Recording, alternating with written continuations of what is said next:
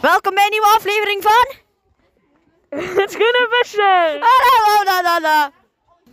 Ik ben jullie host Stan en met mijn mede-host. Aaron. Vandaag interviewen we. Clovis. We gaan het hebben over seks met dieren. Wat is uw gedachten op seks met dieren? Heel fijn.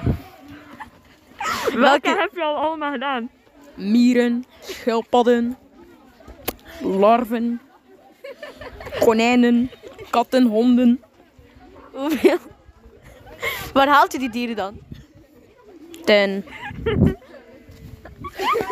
Tom en Co. En ook soms die papegaai, maar die bijten veel.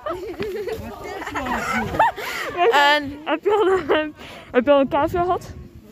Cavia, ja, en de- ja, dat weet ik nog. Derde leerjaar. We waren op, ehm, we waren op uitstap. Ik zag daar cavia. Ik dacht zo, hoe de. Ik ging daarvoor gaan staan en ik pak hem. Hoe? Je zet die er toch gewoon op en die blijft daar. Wat? Zonder handen. Ja, zonder handen. als je naar de zoo gaat, welke gevoelens krijg je? Zieke erecties.